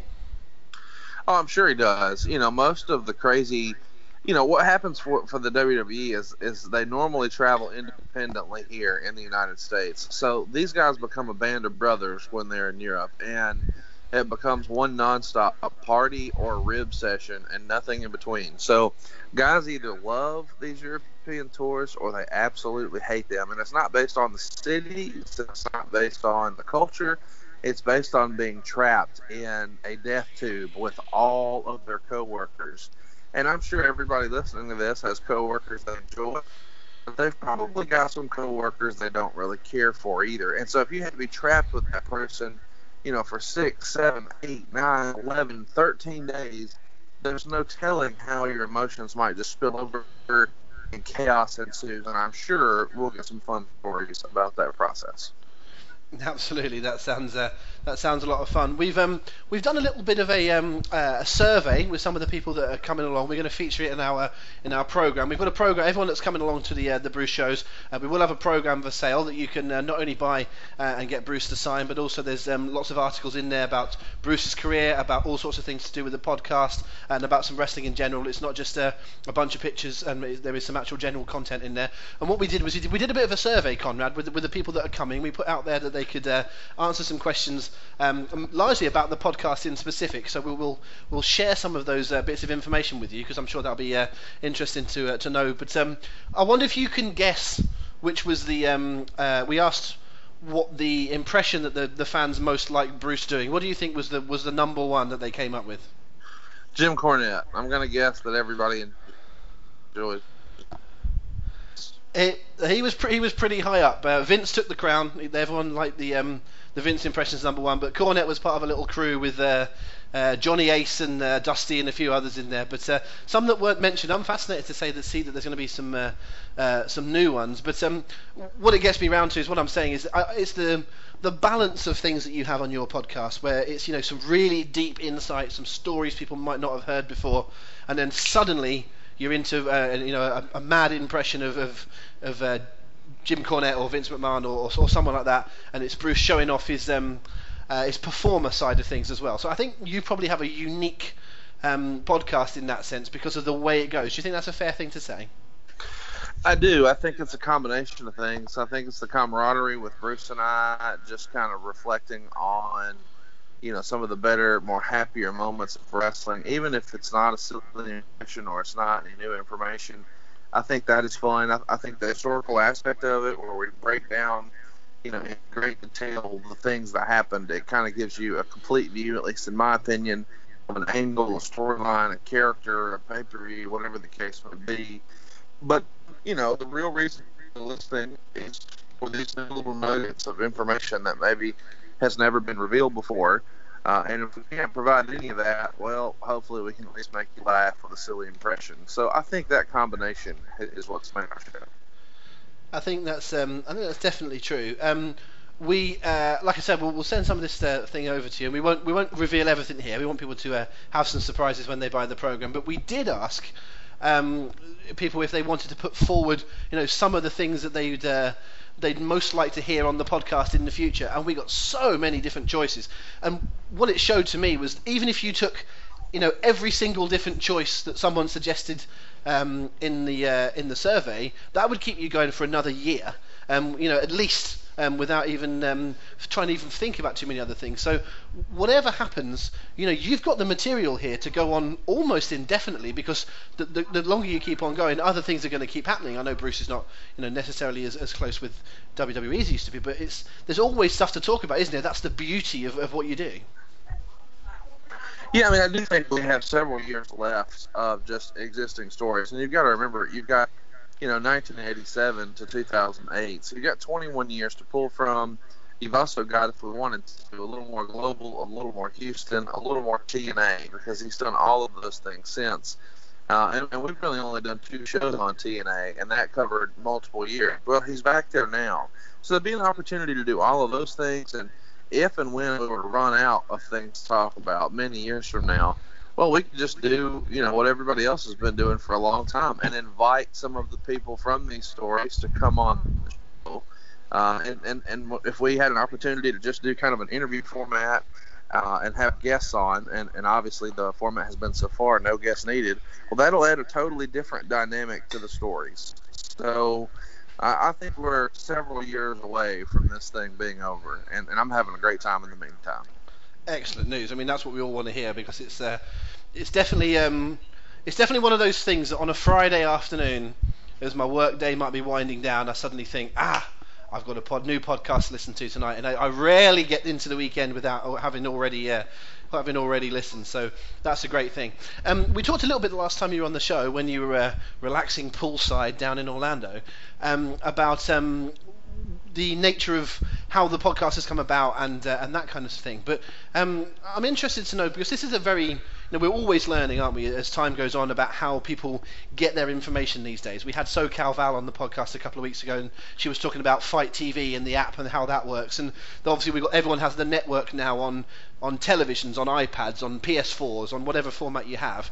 Um, have you found that because people are used now to having wrestling on the go, that that's maybe helped the podcast um, genre? Because I mean, there's an explosion of podcasts. There's so much competition, yet the numbers seem to keep getting higher. So it doesn't feel like there's too much competition and it's watering everything down. If anything, Monday Night War style, the more that's on, the more interest there seems to be. Yeah, I would agree. I think this is the absolute best time ever to be a wrestling fan, and I think a lot of people lose sight of that. But you've got access to so much content now, whether it's you know new independent promotions that are running uh, all the great content the WWE Network provides us, uh, and you you know more live WWE action than ever before. You know when we were talking about the height of their rest of their run in, in the Attitude Era you had two hours of Raw, two hours of SmackDown, and maybe an hour of Sunday Night Heat. Well, now you've got, you know, an hour of NXT. You've got original content every week. You've got an hour of 205 Live. You've got three hours of Raw. You've got two hours of SmackDown. Then you've got Ring of Honor. Then you've got TNA, et cetera, et cetera, et cetera. There's so much to choose from. And the access we have is unprecedented because everybody now has social media. When I was a kid, you wrote a letter to Hulk Hogan. You would never hear anything back well, now Hulk Hogan can reply to you or, uh, or block retweet you. you or or block you. Yeah. um, yeah, I mean, I, I certainly feel that um, there's so. I, I watch I don't watch as much wrestling as I would like to because sometimes life gets in the way. But um, you know, I have a subscription to watch the WWE Network, which has all the uh, the things on there. I look at the stuff on FITE TV. Uh, I watch Progress Wrestling, which is a, a, big independent over here that's kind of WWE endorsed these days, and I watch the Progress stuff on demand. And and I try and watch it. I'm, I'm just trying to get my foot in the door with them. Um, watching New Japan because I've heard so many good things about New Japan, and I basically catch the odd show here and there, like a, a Wrestle Kingdom. But it seems that everything I listen to these days seems to be talking what great stuff is going on over there. So that's kind of my latest one to uh, to try and get into. I'm not sure if you're a if you're a fan or not, but that's that's my latest one anyway. Yeah, it's a great time to be a fan, man. You've got so many choices to choose from, whether it's original content like that or just on podcast. You know, the we got Eric Bischoff to talk about things for an hour away for Jim Cornette or Kevin Sullivan or any of great minds. You know, now with J.J. Dillon jumping, there are just so many choices there. And then, of course, you know, the actual performers themselves, Stone Cold Steve Austin and Chris Jericho and Edge and Christian and you know, so many choices uh, that sometimes you, you kind of have to poison and, and wrestling fans having so much to choose from is never a bad thing. And uh, podcasts are no different. You know, I have got lots of messages from people who think that Edge and Christian have the best podcast, and other folks think that Killing the Town with Cyrus and, and Lance Storm is the best podcast around. And that's what makes this fun, man. Everybody has a voice, everybody can find something. There's something for everyone. It's like a buffet of all the great wrestling. And there's so much to go around. This is a nice thing. There's um there's a guy over here who writes for the Daily Star called Patrick Lennon, who is a very very good friend of mine and Paul's too. Um, and Pat, I used to write for the Sun, and Pat used to write for, or still does write for the Star, which are rival newspapers. And people were always thinking that, assuming that me and him would hate one another and have some sort of rivalry. We were best of friends, and not only you know did we get on well, we also used to think, well, there's no reason why someone can't read my stuff one day and Pat's the next or whatever. Just because you're rivals doesn't mean people will do one and not the other. And I think it's the same with podcasts. All of those podcasts you just mentioned, not all of them, but certainly you mentioned Killing the Town. I listened to some of that this morning. Um, and Christian, I listened to some of that yesterday. It's I have so many different things on my uh, on my podcast app. And again, this is something we put to uh, the survey. We got some information on that, and there's even something in the program about uh, about the evolution of the podcast. So um, plenty to digest when people come to the shows. Um, what about you? Do you do you manage? You don't have to name them if you don't want to, if, if it comes to you know other people's um, efforts. But do you find that um, you can cram everything in that you want to? Do you have a certain two or three that you go to, and and that's about what you can manage? Because we all lead busy lives. Well, I'll tell you, you know what I I, I found this to be pretty common. Everybody has a certain part of their day when they're doing something, and for a lot of us, it's our morning commute, our, our drive home, uh, and depending on how long that is, you may be able to cram in a whole show on the way in and a different show on the way home. But some people have shorter commutes, and I think they consume it a little bit where, hey, they'll start a show and that'll carry them two or three days, and then they'll start another show, and, and Mhm. that'll be their routine for their travel. So that's kind of what I fall into. Anytime I'm flying, I, I do have a routine.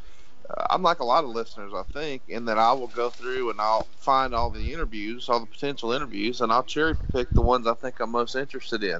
Whether that's with Stone Cold or Chris Jericho or whomever, I'll cherry pick the, the, the interviews that I'm most interested in. And then, of course, it feels like every other week, Vince Russo or or Jim Cornette have something going on viral, so I'll have to check out what caused all that. Uh, yeah, I do have a little bit of a routine though, and, and, and it is still very much based on, hey, what do I have time for in this sitting? And and there are so many choices as you mentioned. I feel like you could almost have a healthy appetite of, hey, I've got five shows I listen to in the morning through the week, and five shows I listen to in the evening through the week, and and you wouldn't run out of content. No, sir. Um, let's touch briefly on the Russo thing. I don't want to do it to death because I suspect you're a bit fed up of hearing about it in some ways. But there was a bit of a, uh, a hoo-ha, as, as we often say over here, about uh, your podcast about Vince Russo the other week. And what I found interesting was that the the backlash to what you guys did on the pack, on the podcast started before you'd even recorded it. There were people online already saying, "Oh, they're just going to stick the knife into Vince Russo. They're going to do this and another hatchet job." Blah blah blah. We're all used to wrestling fans, or not just wrestling fans, but anyone on social media jumping to conclusions. But that took it to a new level, didn't it? The way that people were, you know, suddenly getting on your backs, and you hadn't even recorded yet. To have an opinion after you'd done it is fine, but people were just assuming the worst, weren't they? Well, they were, but but I think they were fair to do that a little bit because, you know, who who's had a lot of complimentary to say of Vince Russo, and so anytime somebody says, "Oh, next week we're going to talk about Vince Russo," his fans or Russo apologists or whatever you may refer to them as, they they come out of work, and our people would too. You know, if if if we had somebody say next week we're going to address Bruce Prichard, then people would assume, well, it's not going to be positive. They're going to crap on it because that's just inherently what the medium lends itself to. But I tried to be as fair as I could. You know, I wasn't there, I, and, and I know a lot of wrestling fans have really strong opinions about him without ever actually meeting him. Uh, but I've done a few podcasts now with Vince for the Ric Flair show, and I've talked to him off air several times, and I found him to be delightful. But I wanted to be fair to him. I didn't want to just give in to all the rumor and innuendo, as we like to say. And I don't know that we could have been more fair than reading the passages from his book. And his fans took issue with that. And then, of course, it was all downhill once Vince heard it or says he didn't hear it, but somebody else told him about it. Yes, and these things um, can create a life of their own. But I guess uh, in some ways it's um, it's got people talking about both sets of podcasts, isn't it? So that's one thing. But also, um, I listened to it and I didn't think I did, it didn't suggest to me that there was anything uh, untoward in there. I don't know Vince personally, but um, to me, you guys handled it in a fair way. And as you say, you're reading from the book. You know, unless he's changed his mind over the years, which he probably has done, to be fair to him. Um, there's not a lot more you can do, I don't think. Than I think that's what the, the whole thing about Bruce, isn't it? It's, it's from his perspective. He's not necessarily necessarily saying he's right. He's just offering you his perspective. I'm really not interested in what anybody thinks about today. And I know that that sounds ugly, but you know, our podcast is about stuff that happened 20 and 30 years ago. So when I'm quoting the Wrestling Observer, I'm quoting issues from 88 and 98. You know, we're talking Mhm. 20 and 30 years ago. So those were Meltzer's opinions at the time. I'm not updating it to say, well, that's not the way Meltzer feels today. And nobody had a problem with it because we're covering a topic that was from that era. We're not covering it now. We're covering it then and, and what was said then and what what was what we saw then. And so I felt like just covering that part of Vince's book was fair. Obviously, his opinion has changed, but you know that doesn't mean that that's not the way he felt at the time. And if that's the way he felt at the time, that's probably the way he behaved at the time. So why not talk about what happened, not the way he wishes it would have been? Because you know, listen to his show for that. Indeed, it does seem that the um, these subjects sort of blow up from time to time on the internet for one reason or another. And I think sometimes they're gone as quickly as they escalated. But there's been even just this week, there's been a couple of different ones, and I think one that um, one that jumped out at me was uh, that, that Jim Ross seems to have been getting the treatment this week for um, for, for whatever people thought of his performance at um, at the New Japan shows, and that just seems to be out of out of hand. And I saw a few things where people are tweeting, which is really personal and unnecessary to a to a legend. Did you did you see some of that? No, I did, and I think it's unfair, and I'm glad that you brought it up. You know, I, I don't. I don't know uh, how people lose sight and, and expect absolute perfection uh, at all times in wrestling. It seems like it's kind of unique uh, to the internet because that's not the way the real world is. And what I mean is, if Jim Ross, after 30 something years of entertaining us, is is not due an off day, if he does not deserve an off day, who does? I really do mean that. If JR doesn't deserve an off day, then who in wrestling does? And, and the other people who were very critical of him, I, I believe, unfairly, and you should keep in mind that this guy, you know, just, lost his wife in a tragic accident just what three months ago, and and and he's doing wrestling, sure, um, for multiple reasons, but one of them is to try to move along and, and have some normalcy and have a distraction, and and even that seems like we're trying to suck the fun out of that for him. He had an off day. He wasn't hired to be the best commentator that you could get he was hired because he's going to bring new eyeballs. You mentioned Wrestle Kingdom earlier. There's no way I would have watched that Wrestle Kingdom a few years ago on my own. But when I saw that JR was offering English commentary, I thought, you know what, I'm going to check this out. And I'm not Me alone too. in that. That was a lot of people did that, and I feel like you hire JR and put him in that spot because he's going to bring new eyeballs to your product. If you want somebody who's going to cover it very thoroughly, well, just have Kevin Kelly do it. He knows everybody's name. He's familiar with everything. And no disrespect to Kevin Kelly, he's not the name or the brand that Jim Ross is. And you hire Jim Ross to get that new audience. And that audience is so loyal and faithful to JR that they're going to forgive him if he confuses a Briscoe brother. And I'd be so bold as to say, I bet the Briscoe brothers were okay with it because it was Jim Ross and because they understand the dude's a legend. He's it's okay to mess up every now and again. So, um, I so agree. I mean, people will often talk about the, the, the, golden era of wrestling, whatever is anyone's golden era. Well, for me, I always talk about the year 2000 being my, my favourite single year. And if you go and watch some matches from 2000, go back and watch some Benoit Jericho matches. Great matches, and constantly JR gets their names wrong. Does it all the time. Doesn't make his doesn't make his call any worse. He's forever calling Jericho Benoit and Benoit Jericho, but that's forgivable. What is perfect is the way he builds up the atmosphere and the anticipation like absolutely no one's ever been able to. And I just I can't bear people having these tiny little um, nuances that they want to go into, you know, to too much detail on. I'll often talk about my favourite match. I'm not saying best, but my favourite match ever is the Shawn and Undertaker match from WrestleMania 25 uh, from um, Bruce's hometown of uh, Houston. I was there in the building, that's why it's so fascinating to me. And I once heard someone say, "Oh well, I wouldn't give it five stars because the Undertaker botched that dive over the top." And I just go, "You are worrying far too much, mate. If the best match ever is ruined to you by the fact that they were ever so slightly off on a jump, you might as well pack in now." And I think those are the people that would be now having to go at JR for 30 years. I mean, I haven't heard his call um, you know, from, from that show. So it might be good or it might be bad. But if it is bad, 30 years of good stuff and then one bad night, I'd know which side of the equation I'd be on. Yeah, it, it's unfortunate that it's gotten to this point. I hope they continue the relationship. I know that uh, Jim Ross is a professional and is probably the voice of wrestling for almost everyone listening to this. And him having one off day is well deserved. Um, I'm sure, given an opportunity, he will knock a home run next time and quiet all the critics as he's continued to do for decades. Of course, he will. Absolutely. And I don't want to. It can sound like we can get too personal into this because I know both you and I know JR, and it's, it's a bit of a different sort of um, side of things. But I think most people with a, a rational brain, with a bit of uh, uh, compassion in their soul, would look at things in the uh, in the same way. So uh, good on Jim, and it's good to see him back with the um, the call again. I believe as we speak, he's going to be in action calling the uh, the Mae Young Classic. So uh, I'm very much looking forward to to hearing that. Um, speaking of um, of of off days, I I, I, do, I am amused occasionally when. I do listen to something to wrestle with, and uh, you get on Bruce's case for not necessarily being himself. I forget what the podcast was about five or six weeks ago, where you referred to it as being the worst one ever, and uh, really got on his case. If he's if he's like that when he's over here, if he's a bit worse for wear after the Dublin show for having one or two Guinnesses, have I got permission to to tuck into him a little bit for not being on the ball? Uh, absolutely, that was my number one suggestion right up front. I would highly recommend you do that. or just yell "Roll Tide." He doesn't really like that either.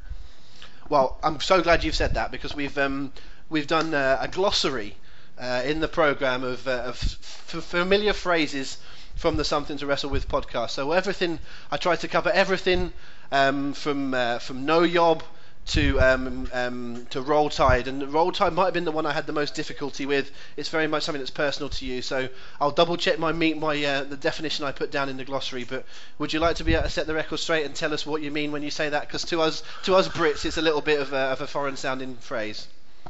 Well, it's Hawaii on vacation. Everyone says Aloha. means everything. It means hello. It means everything in between. So uh, roll tide is a, is a greeting uh, that you can use pretty much anywhere. Excellent. Well, I'll, uh, uh, do I have your permission to use it a few times on the shows? Is that okay? Permission? Hell, I wish you would. Please do. I'm sure I'll use it inside the first ten minutes, and I'm sure Bruce will uh, he'll blame you for uh, for it anyway, so that'll be fine. Um, listen, Conrad, thank you for thank you for coming on and uh, marking our card a little bit today. It's been uh, great to speak to you. Um, as we said earlier on, we'd really love to have you here. Um, and you know, who knows if we have a if we have a great week and uh, Bruce is convinced to come back again sometime, then we'll make sure that uh, that you can join him. So I'm looking forward to um, the role I'm going to play. But I genuinely wish uh, wish you were in my shoes, brother. Hey, me too, man. Uh, you're gonna have all the fun, but uh, I know you guys will, will kill it. I'm looking forward to uh, checking it out, and I hope that everybody can come check it out. And I'm sure you're gonna tell them where to get the tickets and I'll be there next time. But in the meantime, if you're stateside checking this out, check us out July 23rd at TLA, right before Battleground. You can pick up your tickets at LiveNation.com. And then SummerSlam Sunday, we're going to be covering both SummerSlams from New York City, both 88 and 98. Tickets are still on sale for the SummerSlam Sunday show. It's at Gramercy Theater in Manhattan, and you can pick them up again at LiveNation.com.